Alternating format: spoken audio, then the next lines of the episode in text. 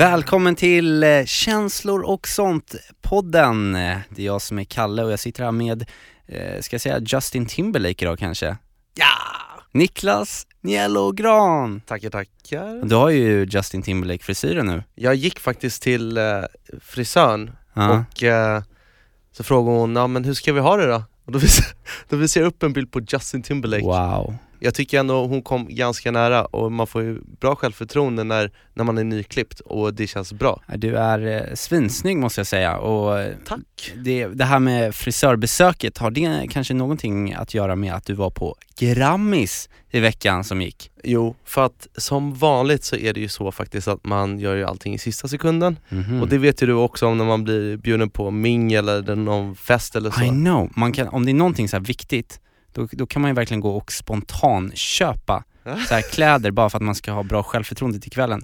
Jag gjorde ju det i julas när eh, eh, skulle uppträda här på radion Ja. och så hade jag inga kläder, bara vad ska jag på mig? Då gick jag och så här, bara spontant köpte en Filippa K kavaj.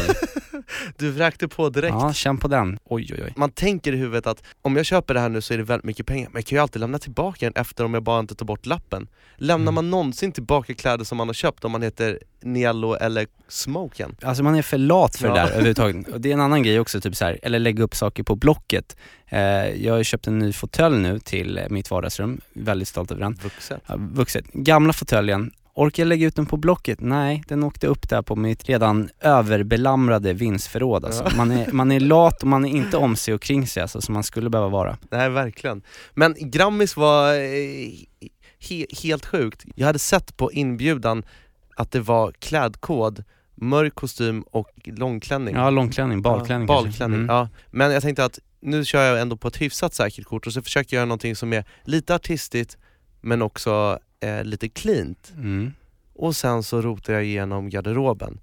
Och då drog jag på mig en kavaj med Wow. en eh, skjorta som inte hade krage, lite Oj. artistigt, Mm. ett litet halsband Oj. och så gick det ner lite där bak också som, Som du älskar. som jag älskar. Mm. Och så lite uppkavlade byxor och Mm. sneakers så att Oj. man känner sig lite ångdomlig. Lite vår, vårigt alltså. Och- Så, så du menar då alltså att det finns en dresscode på inbjudan och så är de här starsen som är där, artisterna, de bajsar på det och Ja. klär sig artistiskt bara för att de tycker I'm, I'm cooler than that. Jag, jag messade Albin Jonsén, Mm. Rapparen. som är rappare och artist, en polare till mig. Så frågade jag så här, men det här med klädkoden, kommer du följa den ikväll? Han bara, klädkod gäller aldrig artister.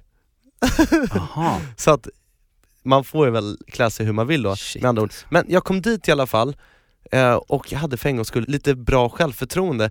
För förra året hade jag en modemiss, det kanske du kommer ihåg? Ja, jag häcklade ju dig för den också.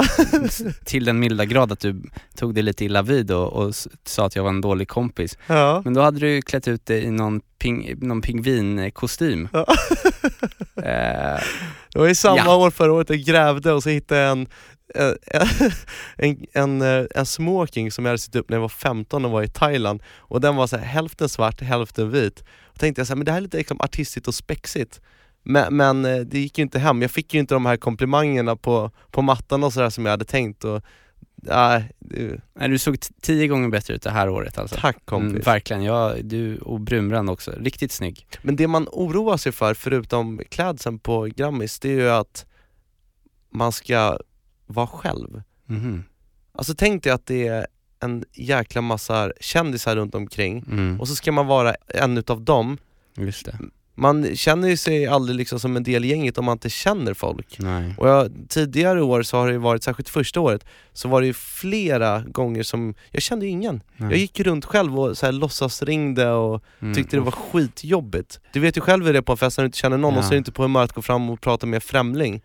Men, Plus att det måste finnas väldigt mycket hierarkier där också. Du kan, alltså det är inte som liksom vilken firmafest som helst. Det är ju ett, en gala fullpreppad med folk mm, som många är mm, divor och har hög status, känner sig att de borde ha hög status och så vidare. och Så så vidare. vet du vad tricket är? Att låtsas att man är, har hög status. Nej, Att det, vara öppen. det är bara att göra känslor och sånt på dem. Att höja upp alla som är där. Mm. Man går fram till Carola och säger Wow! Gjorde du det? Nej men jag petade på Lena Philipsson Du petade på henne? när hon gick förbi. ja.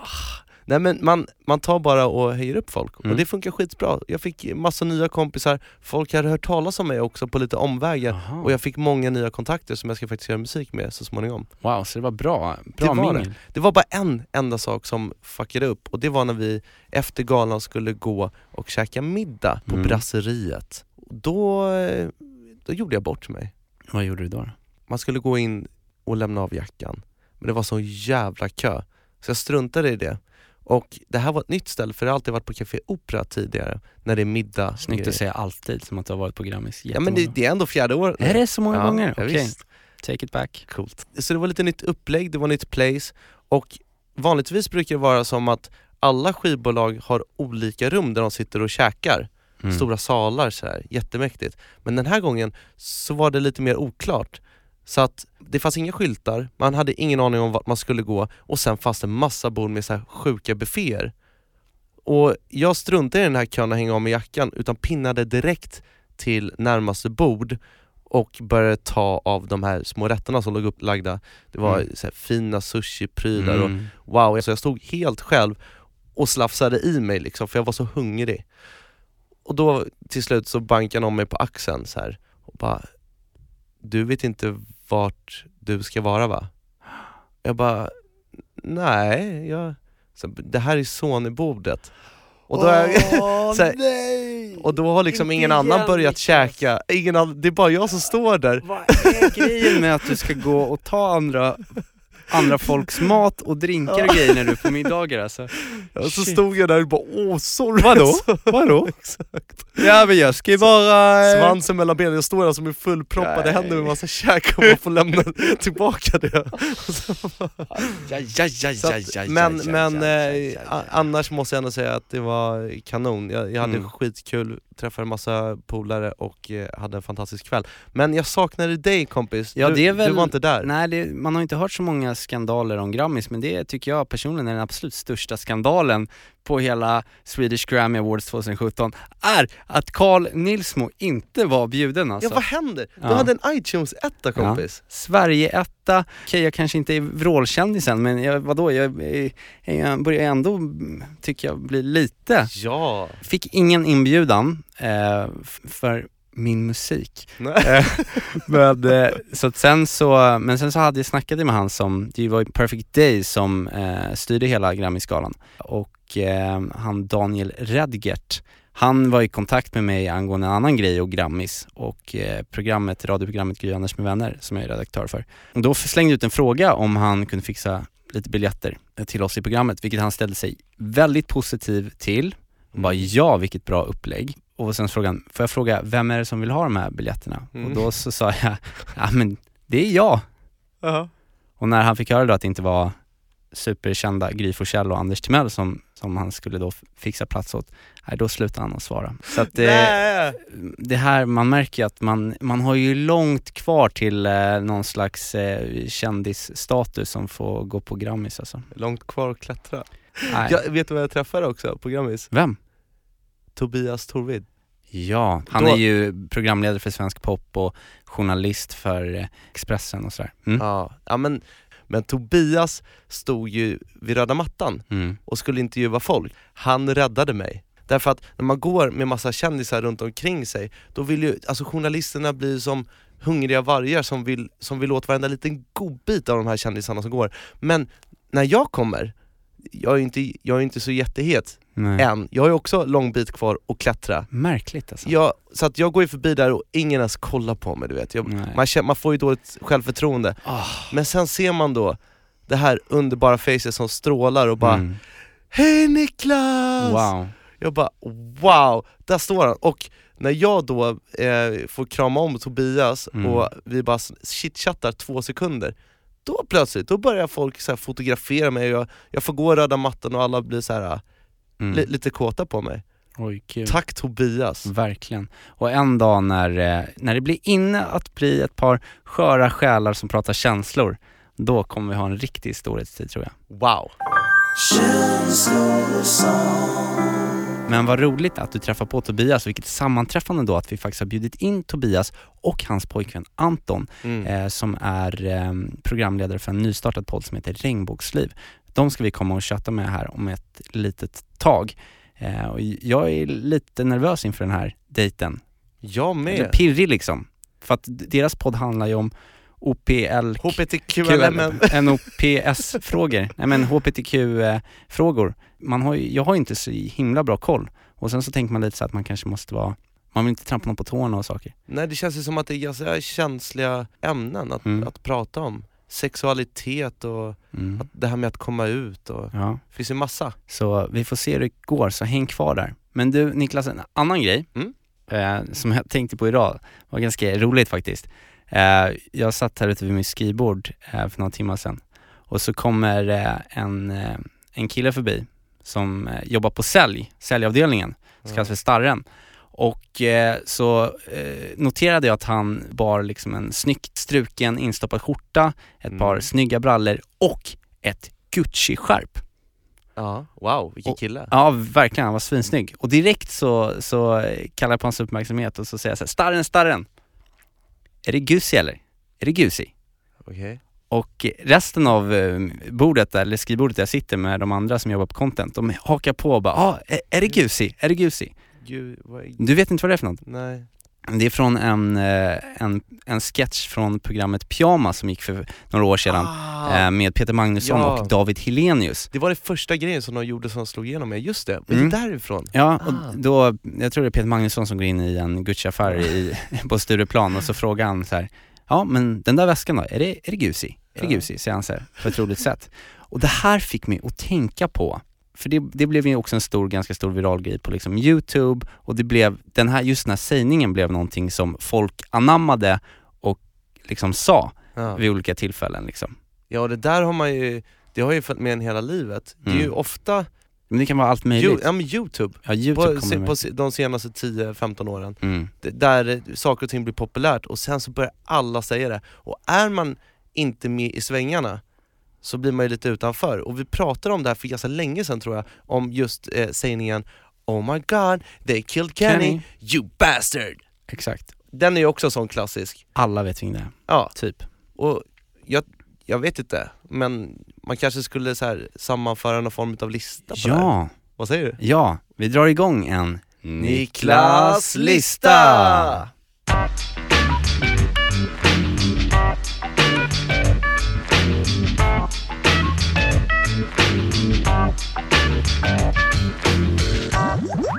Okej Kalle, Mm. då, då har jag eh, suttit en stund här i, i eh, datamörkret och knappat på min lilla laptop. Jaså, ja precis, du har eh, snokat runt. Det har jag. Mm. Och, och jag, jag har ju gått igenom mängder med YouTube-klipp och eh, googlat och gjort research.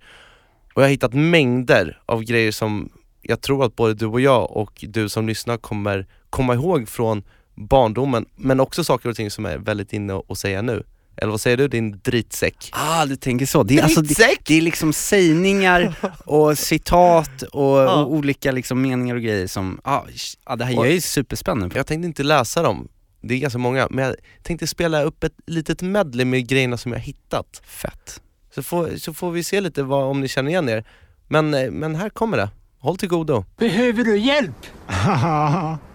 Ring Polia! Damn, Daniel! Och har det så kul på restauranger. Men bäste far, jag kan inte södra. Jag är Iprin, den intelligenta värktabletten. Sluta jiddra, börja trolla. Jag ska klippa hans stunk. Jag ska göra kaos med han. Jag har ju hela helgen på dig. Snälla Åke. Det var snälla Åke.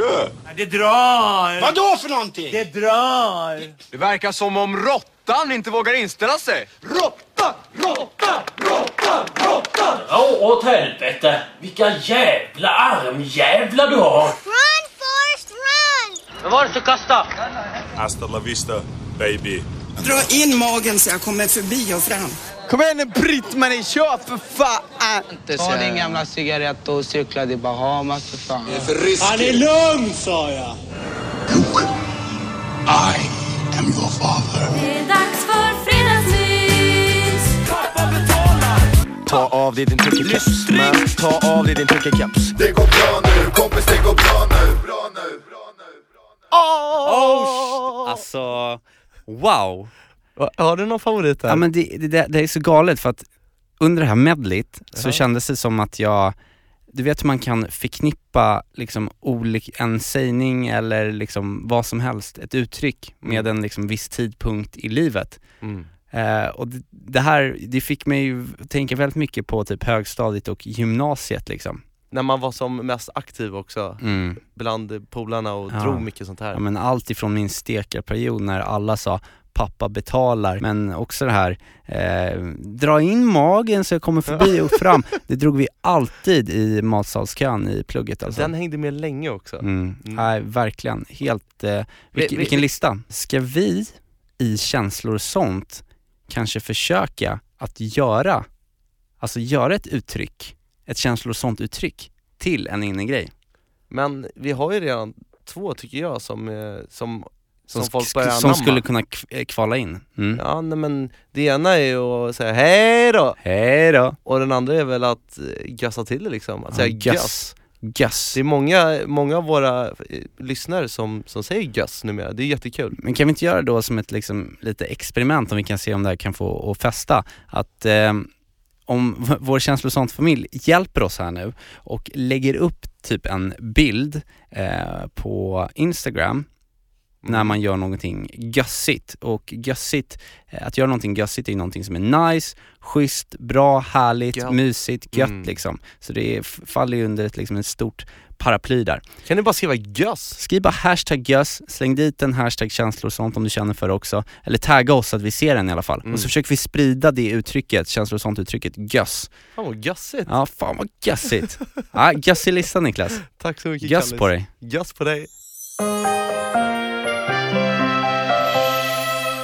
Då så Niklas, nu eh, ska det bli otroligt eh, intressant, spännande och mysigt och härligt och fantastiskt för nu ska vi få in två stycken jättehärliga, mysiga killar. Långa, Ja, särskilt Tobias. ja Fan vad lång han är. långa, smala, blonda, Gud. ja, med bra stil och hår och allt möjligt alltså. Mm. Vi, de står här utanför och eh, knackar på så jag tycker vi släpper in dem. gud vad spännande. Mm. Regnbågsliv, välkomna in! Yes!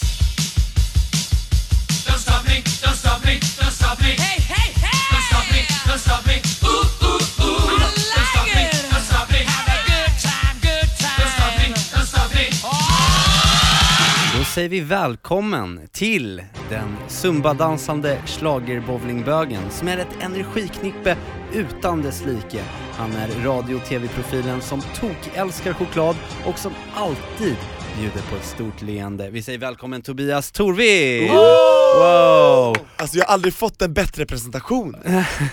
Och välkommen säger vi också till tysk technofantasten, politikern och före detta friidrottaren som förutom att ha typ världens slätaste hy och snyggaste frisyr också jobbar som föreläsare på Make a Change och som tillsammans med just Tobias, sin pojkvän, driver en av Sveriges nyaste och fräschaste podcast, nämligen Regnbågsliv. Välkommen Anton Johansson! Tack, ni har gjort research hör jag. Wow. Så välkommen Anton, välkommen Tobbe och välkommen Regnbågsliv hit till eh, vår känslor och sånt familj. Ja, Alltså, tack. vilka killar! Kalle och Niklas. Ja, man blir bara glad av att kolla på dessa två gossar alltså. Ja, det är så kul att vara här. Vi lyssnar ju själva på eran podd, så det är extra kul att få gästa. Är det sant? Och vi, och vi har nu har inte ni gjort jättemånga avsnitt än, men ni, det är ju, ni har ju kommit ut med en helt ny podcast som heter Regnbågsliv. Kan inte ni berätta för oss och våra lyssnare lite vad tanken bakom den är, vad den handlar om? Ja, vad är Regnbågsliv för någonting? Ja, vad är Sveriges största hbtq-podd Anton? Man kan säga att vi är en samtalsintervju snackpodd men det är mer en twisten att alla våra gäster är hbtq-personer. Och eh, man kan säga hittills i alla våra avsnitt som vi har gjort så är det ju väldigt... Fyra stycken. Ja precis, de fyra avsnitten som vi gjort så är det ju väldigt djupa ämnen ändå, men samtidigt lättsamt. Vi snackar allt från att komma ut till eh, könskorrigeringar, könsidentitet. Självmordstankar också. Absolut, och allt det här försöker vi göra på ett lätt sätt, för vi är lite trötta på den här eh, alla beteckningar och benämningar som många inte förstår och vi tror ju att vi måste prata om hbtq-frågor på ett lätt sätt för att nå ut till den breda massan. Så det försöker vi göra. Superviktigt och vad fint. Ja men verkligen, men det, det är väl lite roligt att du säger det här med lätt sätt för att lite innan vi skulle ehm, liksom ha det här när vi, jag ringde Niklas igår så här, vad, ska vi prata om och så här. Då, var på, helt ärligt, det första som kom lite upp är så här, oh, men kan, man, kan man säga det eller kan man fråga det? Eller Då verkar det som att man inte typ är påläst och sådär men Och man vill inte trampa någon på, på tårna tårna. heller. Men det här är så kul att ni säger, för vet ni, det här säger våra gäster också till oss. Och utan att nämna några namn, men riktiga, riktigt stora hbtq-profiler som gästar våran podd har ju liksom sagt i förintervjun att snälla, vi pratar inte om begrepp, jag kan inte så himla mycket om de här begreppen och det, det är så himla krångligt och, och vi bara nej, relax, vi liksom, vi kan inte alla begreppen själva. Och eh, alltså vi hade ju, vi intervjuade ju Vanessa Lopez som är en transtjej Mm. och eh, hon använder ju fel pronomen till och med på sig själv, så att det är inte alltid lätt. Ja, och vi vill ju ta bort diskussionen från att handla om pronomen hit och dit till att handla om de riktiga sakerna. Hur mår vi? Hur behandlar vi varandra? Hur ska vi bemöta varandra? Och vi vill komma bort ifrån det här PK-tänket, att man inte ska, man får inte verka opåläst och man får inte trampa någon på tårna. Så fråga rakt ut bara, så länge du har en vänlig intention, så länge du har en vänlig fråga, så, så kan man bli rättad sen av någon som har knäckt alla koder och vet hur det funkar, lite så. Men då, då spottar vi på lite frågor då, för att jag är jätteintresserad av massa grejer, men vi kan börja lite lätt med att hur träffades ni ens? För ni har varit tillsammans vad? Typ två år? Nej? Nästan ett och ett halvt i alla fall skulle jag säga. Ja. Vi träffades ju 2012, Första gången, första gången. Då kom, då sa det inte klick. Nej, då kom, skulle, Tobias skulle komma hem till mig och vi skulle typ så här, käka middag, dricka lite vin tänkte jag och sådär. Så jag mötte upp Tobias vid tunnelbanan och eh, så gick vi då hem till mig. Jag hade precis köpt en, eh, min första bostadsrätt, var liksom skitnöjd. Mm. Det här var i Västertorp. Det första Tobias säger när han kommer innanför dörren är så här bara, har du köpt den här lägenheten? Och jag bara, ja det har jag gjort. Och eh, då svarar han va, ah, jag hade aldrig köpt någonting utanför tullarna. och jag bara, vad är det för dryg jävel jag har släpat hit? Jag, jag, jag tänkte ju korka upp vinflaskan liksom, för jag bara, det här är en ganska dryg snubbe, vi måste vi, ja. Och då visar det sig att han är nykterist och inte dricker. Jag bara, ah. Shit. Och det står jag för än idag, att jag inte dricker för jag tycker alkohol är äckligt. Eh, Men eh, det där med lägenheten menar jag ju bara att jag var så fast besluten om att flytta hemifrån då, så jag var väl lite avundsjuk och ville typ så här visa vad jag hade för ambitioner, och bara, ja det var ju jättebra att du hade en egen bostadsrätt, för sen fick ju du, efter mycket om och men, köp och sälj, köp och sälj, så har ju du nu en bostadsrätt på Södermalm. Och det är precis det jag Wow. också vill ha. Så att, eh, jag var lite sen- avundsjuk, men jag var inte dryg, det var inte som att jag spottade ner på Anton utan jag såg upp till honom fast det blev ju helt fel, det kom ut helt fel bara. Man är nervös, herregud första dejten, kom igen. Men sen gick det ju några år, vi hängde ändå som kom, ni vet så här, man, man får ju kompisar, eller man har ju så här kompisar som man typ säger grattis till på Facebook en gång Mm. per år. Och vi det var såg väl typ en gång per år bara. Ja, det var ju vi tre år ungefär och sedan så träffades vi på Pride 2015 och då Mhm. sa det däremot klick. Ja, då var det kärlek vid andra ögonkastet, Wow. kan man säga. Gud. Ja, så här är vi idag. Här är vi idag. Och eh, det har inte varit lätt alla gånger, men vi har ändå haft någon slags grundkärlek till varann och den har alltid överlevt. Wow. Så är det. Fint. Ni ser så himlans kära ut och det är så kul att ni jobbar tillsammans också med podden och sånt, det måste vara fantastiskt. Ja, det kan antingen vara det bästa vi gjort eller det absolut sämsta, som tar död på allt. Men jag tycker det är, det är snarare det första. Och du eh, Tobbe är från Stockholm, eller hur? Jajamän. Och Anton uppe från Kiruna. Så, Ja. ni, så ni kommer ju från liksom två olika geografiska platser i vårt avlånga land och sådär. Och jag tänker så här, hur, hur var det för er liksom, i er uppväxt? Har ni sagt något om det? Så här, skillnaderna på att eh, ja, men, liksom komma ut som homosexuell i Stockholm gentemot uppe i Norrbotten. Har, var, det, var det annorlunda eller, det är klart det var annorlunda men på vilka sätt? Och, Ja det är en väldigt bra fråga Kalle, för det här är, är någonting som vi inte är rädda för att ta upp i vår podd, Nej. Regnbågsliv heller. Eller Ante, vi har pratat om det i tror jag, första avsnittet med Mariette då, att eh, jag hade det väldigt svårt och du hade det inte alls lika svårt. Ja det kan man ju inte tro, alltså Nej man tror ju att det kanske skulle vara Tvärtom, tvärtom. ja. Mm. Ja, men sen är det också så här, min familj var väldigt accepterande och jag behövde aldrig komma ut för min familj. Det var liksom, min mamma sa till mig när eh, min dåvarande liksom, kille, eller ja, en- en kille som jag dejtade skulle komma och hälsa på, hon bara jag tror jag var 16-17 år och då sa hon att ja, men du, om Jimmy är mer än en kompis så är det bara vill vi, vi ska veta att det är helt okej, så här, om han är det. Mm. Så jag har aldrig kommit ut för min familj liksom. Men sen kan man tänka i skolan, Där är det, det är en helt annan liksom machokultur i Kiruna.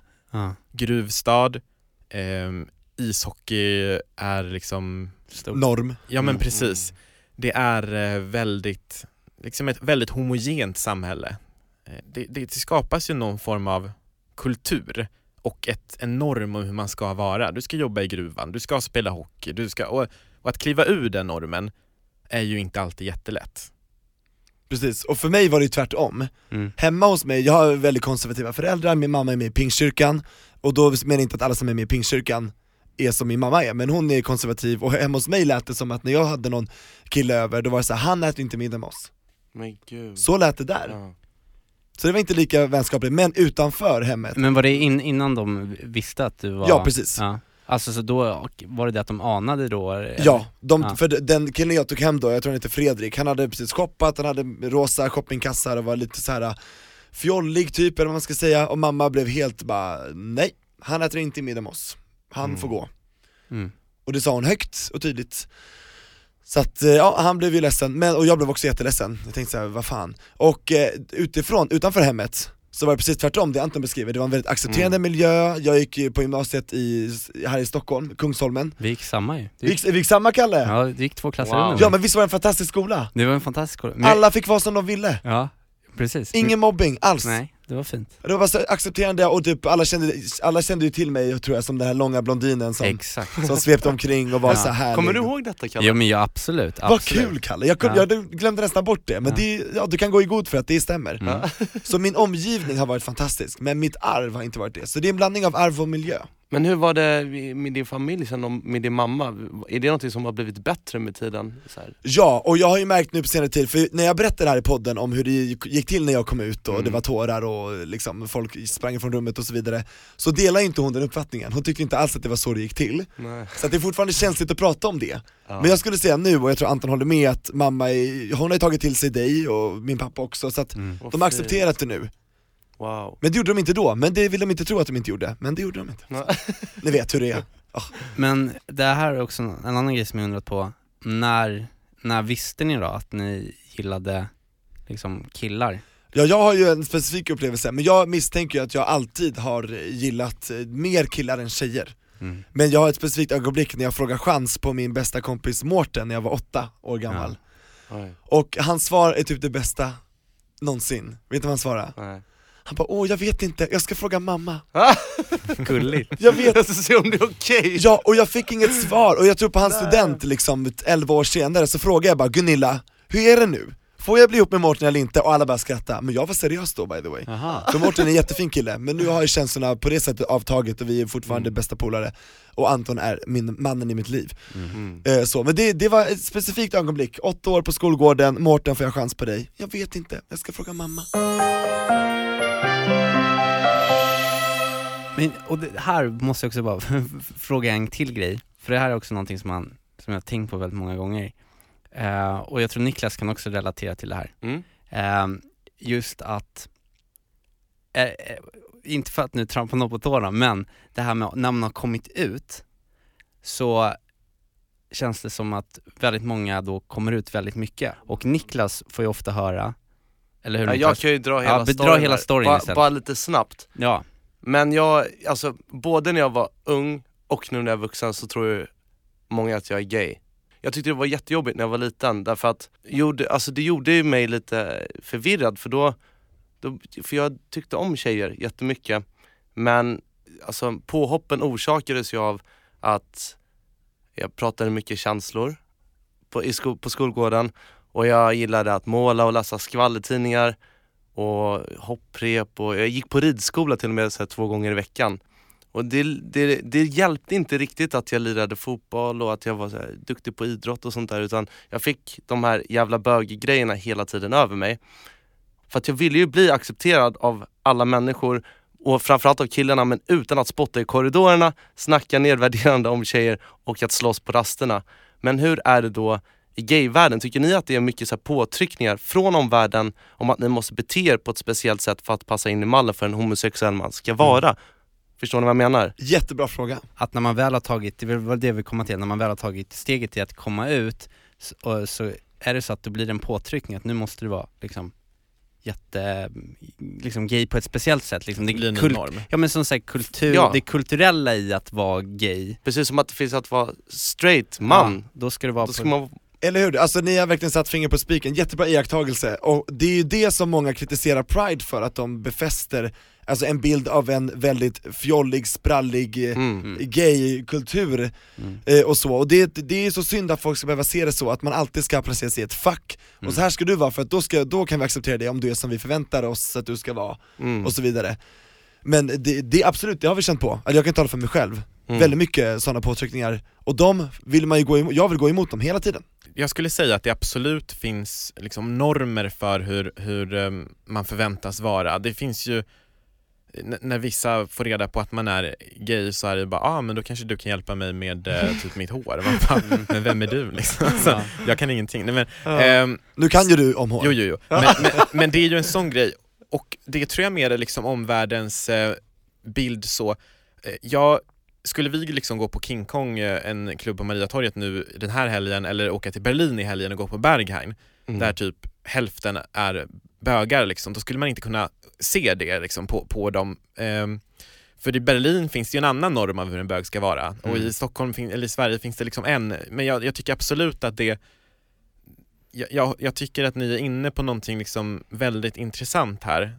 Ja och det är Absolut. svårt att skaka av sig de bilderna Men eh, jag tänker vad jobbigt Niklas att du liksom har känt, för det, du, att folk förväntar sig och säger åt dig nästan hur du ska vara och du känner nej Ja. jag är inte så, så måste du hela tiden bevisa dig Ah, för det är så jobbigt för du har inget att bevisa för någon Men ändå då, vilka är de så här, största fördomarna ni fortfarande så här, springer på liksom i, i vardagligen? Eller är det några sådana, eller är det Ja absolut, vi, vi pratade om det i vårt första avsnitt av Regnbågsliv, eller med Mariette, där att folk tror att vi har öppet förhållande eh, och att folk, folk undrar vem är mannen och kvinnan Mhm.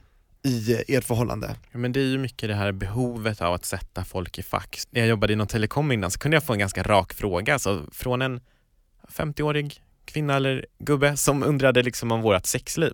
Oj, så på något sätt herregud. känns det som att, jo, jo men alltså på riktigt, jag har sådana frågor, så att det känns som att man blir ju en representant för så många andra, men vi kan ju bara representera oss själva liksom. Och, och håller du med mig där Tobias? Absolut, och det hade man ju aldrig ställt tillbaka till den här 50-åriga gubben eller gumman som kanske lever heteronormativt. Hur gör du med din man? Vem, vem är över och vem är under där? Brukar ni gå ner på varandra? Ja, går ni nej, men, Det är helt för sjukt ja, mina, alltså. Mina flatkompisar, eh, de säger hela tiden att de får alltid förklara så här, hur har två Mm. tjejer sex? Eh, och tänk då så här att, tänk att, ja men ni, du, du Niklas, du är ju förlovad med din Mm. flickvän, tänk om du sitter här och fikar och så kommer liksom någon eh, av cheferna på Radio Play och bara, ja men Niklas, eh, hur ofta går ni ner på varandra då? Alltså det är ju ganska ingenting. ofta, jag ska Exakt. Nej, Hur men- ser det ut när ni håller på? Liksom? Ja, men Vad gör ni då? Ja. Det är ju ingen konst, eller det är ju en jättekonstig fråga att Ja, ställa. Absolut. Men det är inte jätte, det ses inte som jättekonstigt att ställa det till ett liksom Nej. gaypar för att man är ju bara nyfiken och Men, men hörni, på tal om eh, sex och lite fördomar så har jag en, eh, en till fråga Oh.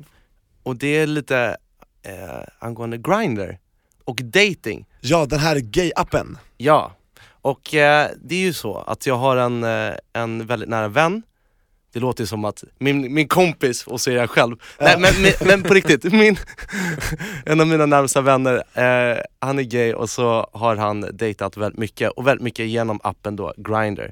Det är som Tinder fast för killar som gillar killar. Exakt. Och, eh, och jag har förstått då att det generellt sett är lite mer ja, vad ska jag säga, pang på rödbetan när det kommer till eh, killar som dejtar varandra och man går direkt på att ligga. Och han har, ju, han har beskrivit homosexuella män som ganska lättfotade, vilket han tycker är magiskt. Men han påstår också att det är betydligt svårare att faktiskt träffa någon som man vill gå in i ett seriöst förhållande med. Kan ni känna igen er i den beskrivningen och eh, upplevde ni det på det sättet innan ni träffade varandra? Alltså, jag, man måste skilja på Grindr och, och resten av gayvärlden, för på Grindr, den appen, då är det ju så. Jag tror att folk, folk som är så söker sig till den, så därför har vi en, bara en homogen representation där Det är ytterst få som inte är där, som, in, alltså, som är där som inte vill ha pang på rödbetan, som inte vill söka någonting ganska snart, Ja. nu, nu, nu, nu, nu, och sen avverka nästa på nästa på nästa. Så att man får inte missvisas av Grindr för det är en väldigt extrem Mm. kant av det hela, lite mer köttsligt, lite mer rått. Och där tror jag det är svårt att hitta något långvarigt. Mm. Men om man kollar på andra appar till exempel, och på andra forum, så att det, det, är inte nödvändigtvis så att killar som gillar killar har svårare att hitta Jo, då, det har det visst det. Tycker du det? Absolut. Alltså för jag, det, i gayvärlden, säga vad man vill, men jag tror absolut att det är mer accepterat med liksom flyktiga förhållanden så. Det är en Mm. kultur som har skapats och liksom nästan alla gaykillar som jag känner har Grindr. Mm. Eh, Jag tror att det är, men, men andra, jag, jag tror att det är, det, det är svårare att hitta liksom ett, eh, en gaykille som är seriös än en, en straight kille. Men ehm, det, det jag tror det beror på är ju återigen, liksom, på, när vi ändå pratar om normer, att det är en norm som har skapats över hur en gaykille är. Just det. Men sen också, skulle den här kulturen bli vanligare i liksom hetero-Sverige, Mm. Absolut tror jag att det hade var, blivit samma sak då. Alltså jag, jag har jättemycket så här straighta kompisar som bara wow, Grindr, det är ju fantastiskt, det här borde finnas för eh, oss också liksom. Och det finns ju, det heter Tinder, det heter Ja men det whatever. var det jag tänkte Ja, säga men det, lite det, har väl kom, det har väl kommit eh, liksom Ja. framåt där. Ja, Jag det vill- är jag inte samma Äh, sak. För att, nu- alltså, nu måste jag få utveckla det Mm. som du sa, för jag håller inte helt med dig, utan jag, jag, lite grann håller jag med, men jag tänker så här att, alltså historiskt sett, och det här säger många äldre bögar till mig, Mm. det fanns inte när de var yngre, så de har alltså förvägrats möjligheter att hitta andra likasinnade och kunna leva ut sig själva, Ja. alltså får de göra det mycket senare i livet, och då kan det bli lite så här: wow, mycket på en gång, och då kan det bli väldigt pang på. Tänk er en heteronormativ person Men det var väl som sexuella kön. revolutionen liksom på 70-talet då, Eller hur? när det, när det äh, blev ganska ändå innan aids kom och förstörde Mm. den revolutionen lite grann och försenade det, det som hände. Men eh, ja, exakt, det, det är det att då, en kille som gillar en annan tjej, han kan ju gå en, ett helt, alltså uppväxt i ett tonårsliv och bara dejta tjejer och ingen tycker att det är något fel och han får hålla på hur han vill beroende på om han är liberalt eller konservativt samhälle.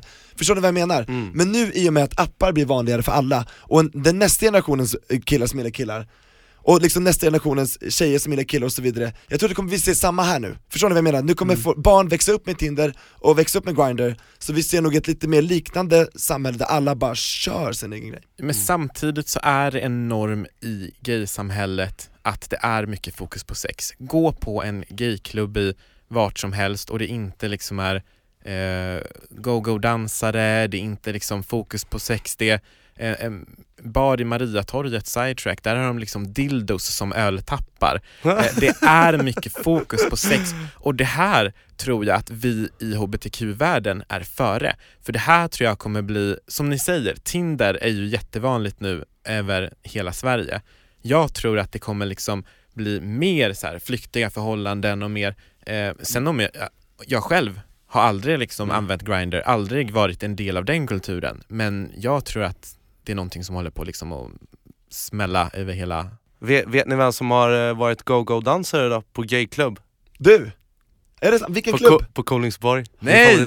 Åh, kul. Niklas, alltså den finns ju inte kvar den där klubben, men det var den bästa Ja. klubben i Sverige skulle jag säga Ni som inte var där, kolla in på nätet alltså, Mm. wow Ja den var fet Paradise. alltså Men då vet ju du vad vi menar med att det Ja. är mycket sex i liksom den... Ja, det, och det gick, ju inte, det gick ju inte en gång utan att man gick dit och sen så, de, de, de, i alla fall där så tog de sig väldigt mycket frihet, herrarna. Alltså de, man, dig. man, fick, man fick ju mycket bekräftelse, men de, de tog och de skulle känna lite och sådär, när, man, gick över dansgolvet. Stoppade Vissa- de in pengar i dig också, eller på det? Eller? Eh, nej fan jag hade en liten kagge och sådär, så ska jag stoppa in, jag, jag gjorde det för att det var roligt, det var Okej. härligt. wow. Men Kalle jag tänkte på det med, Mm. med Tinder och sånt där. Eh, Mm. om, om du upplever, i och med att vi drar en liten koppling mellan Grindr och Tinder, mm. att ja, men när vi var yngre och Tinder inte fanns och sånt, upplever du då att det har blivit lite mer flyktigt och att det har blivit lite lättare att träffa? Du har ändå varit på mycket dejter nu liksom Ja senast. nej men det har det väl, det har det väl blivit eh, liksom hela samhället med alla så här, sociala medier och eh, ja, men datingappar och sånt som finns. Så på ett sätt tycker jag det är negativt att det har blivit lite så för jag, jag tycker det har blivit svårare att träffa någon och bli kär i. Jag vet inte om det beror på för att man hela tiden pumpas med så mycket liksom, intryck och så många Alternativ? liksom, alternativ och, och, eh, och då kanske man tappar lite där att man ger chansen att fördjupa sig i en person eh, och speciellt också när man träffas över liksom ett, ja, men, över cybernätet liksom genom de här apparna och inte liksom face to face. Eh, så att det, är, det är både positivt och negativt den här liksom utvecklingen tycker jag. Ehm, men jag tänkte på en, en annan sak. Det känns ju som att ni är så, har blivit, liksom så himla trygga, inte bara i, i liksom eh, i er sexualitet men som personer och sådär och att ni verkligen har det där. Men vad skulle ni säga till de som lyssnar som kanske befinner sig i lite limbo? In, har, ni några, har ni några tips som ändå har levt liksom länge? Om, om man sitter där och känner att fan jag... Typ jag vet inte vad jag gillar, jag vet inte vad jag tycker om, man måste... Mm, ja men precis. Jag tycker så här. jag vill verkligen slå ett slag för att man absolut inte behöver komma ut. Nej.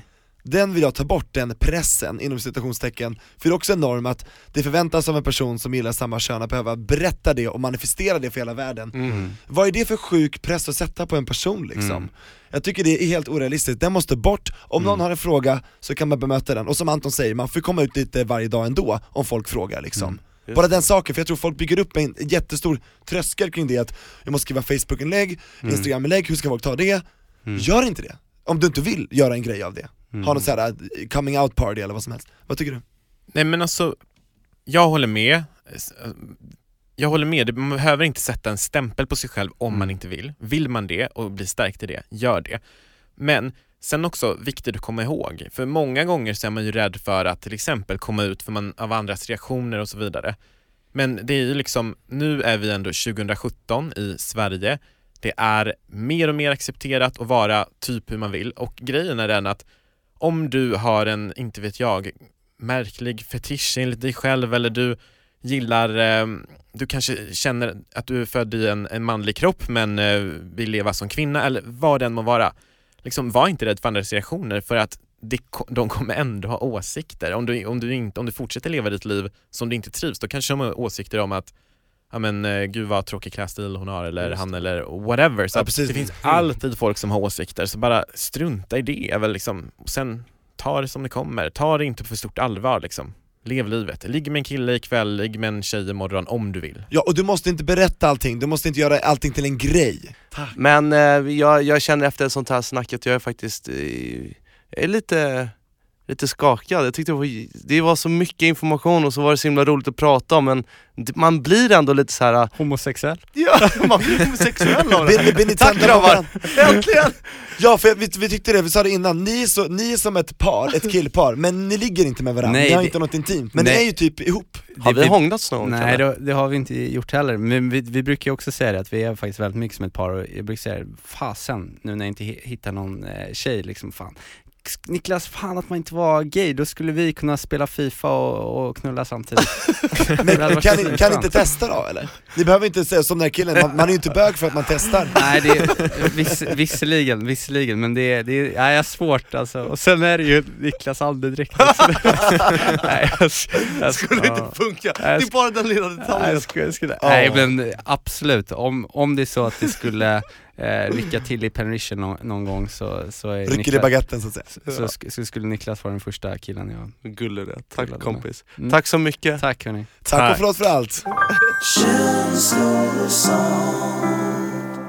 Viktigt! Mm. Vilket jäkla surr alltså. Ja, man, var, man blev på riktigt helt blown away. Ja, men det var ju extremt mycket att ta, ta in. Man, Mm. fick ju, man fick ju svar på många saker som man faktiskt undrade över. Och även om man kände sig kanske lite dum ibland Mm. i vissa frågor så var det det som är så fantastiskt med Tobbe och Anton och att de är verkligen så öppna liksom och, och liksom gillar att prata om, om allt möjligt liksom. Mm, Så- jättehärligt. Härliga grabbar, så jag ho- hoppas att eh, vi kanske får komma och gästa dem någon gång också. Off, det kul. vore trevligt. Ja det vore coolt. Men du, eh, eh, Lil Nick, Hej hej. Niklas, Mm. vet du vad? Berätta allt. Det har nu blivit dags för oss att avslöja innehållet i Känslor och sånts datebox. Au! Mm. Och det är ju så att vi, jag och Kalle i Känslor och sånt, har gått tillsammans med vår kära sponsor dateboxen.se och utformat den här briljanta, enligt vår mening, boxen. Ja, som ni som har beställt ska ha fått hem och därför kan vi nu avslöja att eh, månadens eh, datebox, sånts datebox, är en spabox! För vem Wow. älskar inte en spa? Det finns ju ingen som inte tycker om att ta hand om sig själv. Okej, låt mig ge er nu en liten beskrivning av innehållet i den här eh, fenomenala dateboxen. Maestro, lite stämningsmusik tack. Månadens dejt låter era kroppar påminnas om vad som komma skall. Ni kommer att ödmjukt få vårda, skrubba, smeka, massera och beröra. Vi har packat ner ett massageljus av högsta kvalitet som skapar en perfekt sinnesro med sin sköna doft som dessutom skapar en massageolja från himmelriket. Med havssaltet finns oändliga möjligheter. Dessutom en fantastisk linneskrubbhandske och en huvudmassör som ni aldrig kommer att kunna vara utan. Så låt oss börja den här resan av magisk beröring. It's time to care and caress, baby. Wow! Wow alltså. Och eh, vi kan också avslöja att ni som har beställt den här boxen kommer att få med en liten surpris på eran mail. Och den är fortfarande hemlig. Jajamensan. Så ja, stort tack får vi också säga till Dateboxen som har varit med oss här under en tid. Tusen miljarder tack Dateboxen för att ni har varit med oss under den här resan. Verkligen. Men nu har det blivit dags för eh, veckans höjdpunkt som är Veckans freestyle! Okej, berätta nu Niklas. Det är lite annorlunda idag Kalle. Jaha, Vi hade ingen freestyle förra veckan. det är sant. Vi skippar ju den för vi var lite sega i Badgerstein, med Mm. all rätt. Men jag tänkte att vi skulle gå ner lite på djupet den här veckan och göra en extra tung freestyle. Känslosam alltså. Mm. Extremt. Och då hade jag tänkt att vi skulle göra eh, den här freestylen på ett beat som jag älskar. Det är Macklemore och Ryan Lewis Ah. låt Same Mhm. Love. Macklemore alltså. En, en, ytterligare en eh, person som jag är lite smålik om jag får säga det själv. Ja, du är det faktiskt. och attack. Wow. Han är en fantastiskt duktig rappare. Ja det är han, så det blir en utmaning. Men jag tänkte att temat då, Mm. för vi måste ha ett tema, ska handla lite om det vi har pratat om här när det kommer, när det kommer till jämlikhet, utanförskap och Mm. man, får, man får tolka det hur man vill. Men skriv någonting Kalle som berör. Mm. Jag har ju en, en tanke direkt som, som, jag, eh, som jag skulle vilja skriva om. Berätta. Jo men det är när, eh, när jag var eh, 13 år och gick i, eh, skulle precis börja högstadiet. Mm. Då var jag kompis med en kille under hela mellanstadiet och ehm, ja men jag tyckte det var, jag kommer ihåg att jag tyckte det var härligt att hänga med honom för att han såg nog lite upp till mig. Mm. Men han var ganska blyg och tillbakadragen. Och sen när vi skulle börja högstadiet då slogs min skola som jag gick på ihop med en annan skola. Och du vet också när man börjar här högstadiet och det är, det är liksom uppblandat och man ska hitta sina nya liksom konstellationer av eh, kompisar och gäng. Svår tid. Det är svår tid och så är man eh, lite tonåring och eh, är osäker. Så att eh, jag eh, försökte väl hänga på de coola, det coola gänget liksom. Mm. Och de, de släppte in mig. Eh, det var bara det att min gamla kompis då, han, han hängde liksom på. Och han var kanske inte så här, lika bra som jag var på, på att liksom ta nya sociala situationer. Så att han, han var liksom mest liksom tyst och liksom så här bara Hamnar lite utanför. Häng, ja, men han häng, hängde ändå efter mig liksom. Mm. Och eh, de här coola personerna i det här gänget, de, de började liksom säga, ah, vem är det här? Var, varför hänger han efter så här? Vilken tönt typ. Mm. Och då ville inte jag verka ocool framför dem. Så jag blev liksom, jag blev besvärad av att han liksom så här, häng, hängde efter mig bara. Mm. Så jag började liksom undvika honom i plugget och så. Och i matsalen. Och ehm, sen en dag så sprang han ifatt mig på skolgården och så sa han så här, Kalle det, det känns inte som att vi, vi är liksom lika bra vänner som vi var förut. Han och hänger lite- konfronterade dig? Ja det gjorde han. Och så sa han så här, kan det inte bli som förut? Och då så sa jag att nej, jag tror inte jag vill det. Shit. Och Hårt. det, ja, och eh, det gjorde jag ju bara för att jag ville inte vara utanför heller utan jag ville hänga med det här coola gänget. Men det kan jag ju verkligen, det har jag ångrat väldigt långt efter. Och eh, det lärde mig lite av en, en läxa på det också för att jag oavsett liksom vem man hänger med så att aldrig, aldrig frysa ut någon. Nej. Och det där kan man ju liksom, det, det ska inte vara upp till några andra om någon tycker liksom att någon inte är cool liksom. Utan om man tycker om en person så ska man ju liksom kunna stå för det liksom. Men jag träffade faktiskt på honom eh, flera år senare Gjorde du? Mm, och då, då sa jag, berättade för honom att jag var så himla ledsen för det här. Även fast jag bara var ett Wow. barn och var 12-13 år så vill jag, kändes det ändå bra att få be, be om liksom lite förlåtelse för det. Man kan ju tänka sig att ja, det där har, man kanske glömt och sådär men jag tror att det är väldigt mycket som man inte glömmer från barndomen och sånt som sätter djupa spår. Mm. Och även om jag liksom aldrig var liksom, så taskig mot honom men bara det att jag ehm, Du ja. var en passiv Ja. utfrysare. Ja men lite så, att jag inte st- stod upp för, ehm, för honom då liksom. Jag tror min vers kommer bli lite inspirerad av det. Mm, vad fint. Ja, nej men jag tänkte, jag tänkte nog också skriva eh, om något liknande fast tvärtom för jag var ju aldrig, jag var ju killen som faktiskt blev utfryst när jag var liten. Och vi var inne på det lite grann när jag, när jag skulle ställa fråga till Tobbe och Anton så berättade jag lite grann om det och jag blev jätteutanför bara för att jag hade så enligt dem eh, kvinnliga intressen. De tyckte att jag var väldigt feminin och det dög ju inte bland de här macho-killarna som jag ville hänga med, de coola. Ehm, så, och så tänkte jag att jag skriver några rader om det typ.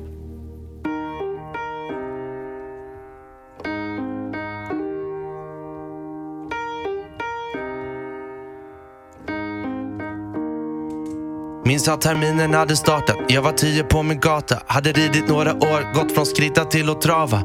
Kulor i min påse, hade slukat hela vardagen. Hade fått nya kläder till min Barbie och min barnvakt. Jag var glad för sminket, jag var glad för dockan. Jag var glad för allt jag fick när mamma hade shoppat. Jag vaknade i drömmen och drömmarna hade somnat. Hade blocket fullt med färger ifrån drömmarna den sommaren. Men plötsligt blev jag offret som alla ville mobba. Beslagen mot ett bollplank tills drömmarna var borta. Jag var röd i ögonen när Adam hade loskat och sa att jag var jävla bög när hela klassen kollade. Inga tårar torkade, själen fylld av sår. Grät fram tills jag somnade när jag fyllde år. Färgerna i blocket hade alla blivit grå. Det var aldrig någon som fattade tills jag flyttade därifrån. I don't know. and I can't change. Even if I tried, even if I wanted to,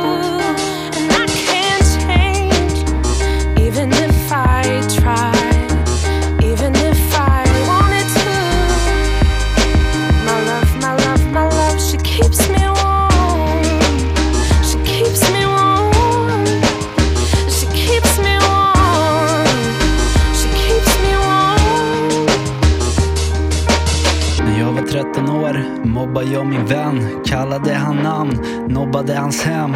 Han blev ensam kvar i slutet av en gränd, försökte passa in bland de coola i ett gäng. Han är annorlunda, en tönt var så vi sa. Fel fashion, annan färg och familjen kördes av. Men det enda som är weird är när människor fylls av hat. Det går fortare än vinden eller priset per kvadrat. Dags att öppna upp och aldrig stänga grinden. Sprida mera löv, inga tårar längs med kinden. Tillsammans är vi starka, går över alla hinder. För alla är vi barn under en och samma himmel.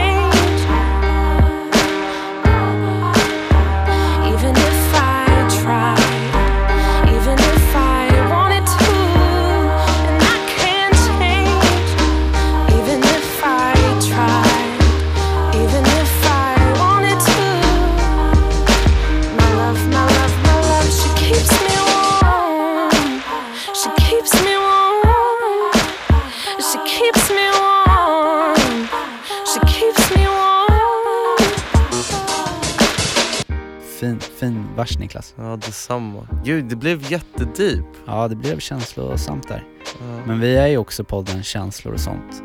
Där vi pratar om känslor. Så då öppnar vi upp oss och tillåter oss ibland att sjunka ner ordentligt. Mm. Men det, jag tyckte den, den blev vacker. Ja, Tack Kalle. Tack själv. Och tack för det här avsnittet och tack, tack Tobbe och Anton och tack alla som har lyssnat på oss och som, som är engagerade i vår podd. Vi tycker jättemycket om er. Vad säger du om att knyta ihop säcken? Det tycker jag låter som en bra idé. Jag tror att om min farfar var på en skolgård Mm. så är jag helt övertygad om att han skulle ta alla barn där som någonsin har känt sig lite utanför och lite utfrysta. Han skulle ta med dem hem och ställa till med ett riktigt Skånekalas. Han skulle bjuda på tiddykaka och lite sockerdricka tror jag. Sen skulle han höja upp glaset i luften och bara säga en sak. Han skulle säga Hej då!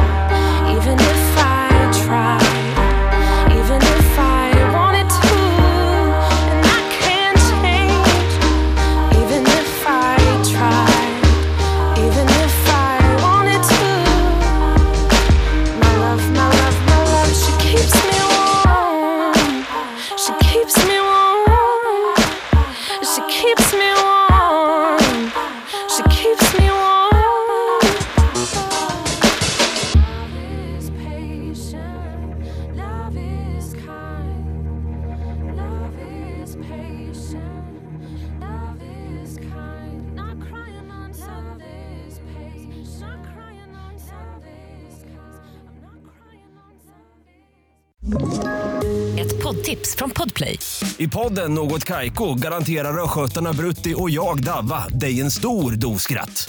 Där följer jag pladask för köttätandet igen. Man är lite som en jävla vampyr. Man har fått lite blodsmak och då måste man ha mer. Udda spaningar, fängslande anekdoter och en och annan arg rant. Jag måste ha mitt kaffe på morgonen för annars är jag ingen trevlig människa. Då är du ingen trevlig människa, punkt. Något Kaiko, hör du på Podplay. Därför är gardinerna.